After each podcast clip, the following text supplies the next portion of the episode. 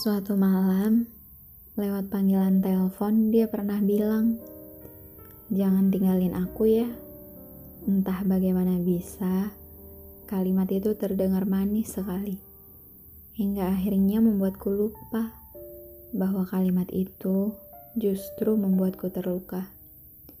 Iya, terluka karena sebulan setelah dia bilang begitu, ternyata malah dia yang minta kita selesai. Lalu seminggu setelah dia minta kita selesai, aku masih saja bercengkrama dengan rasa murung yang tak kunjung usai. Bagaimana bisa dia yang memintaku tinggal, justru dia yang akhirnya meninggalkan?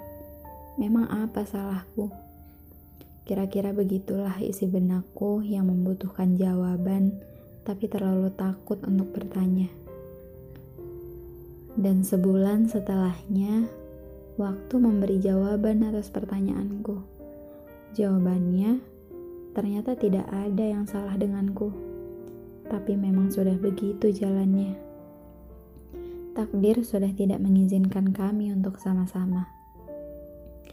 Meskipun tidak berakhir membahagiakan, setidaknya cerita ini mampu mendewasakan dan mampu menyadarkan bahwa mungkin kita bisa untuk sama-sama bahagia meskipun dalam cerita yang berbeda. Dan benar, akhirnya meskipun kini belum kutemukan penggantinya, setidaknya aku sudah baik-baik saja tanpanya. Tanpa bayang-bayangnya dan tanpa ego yang masih ingin memilikinya. Iya benar, ini hanya soal waktu.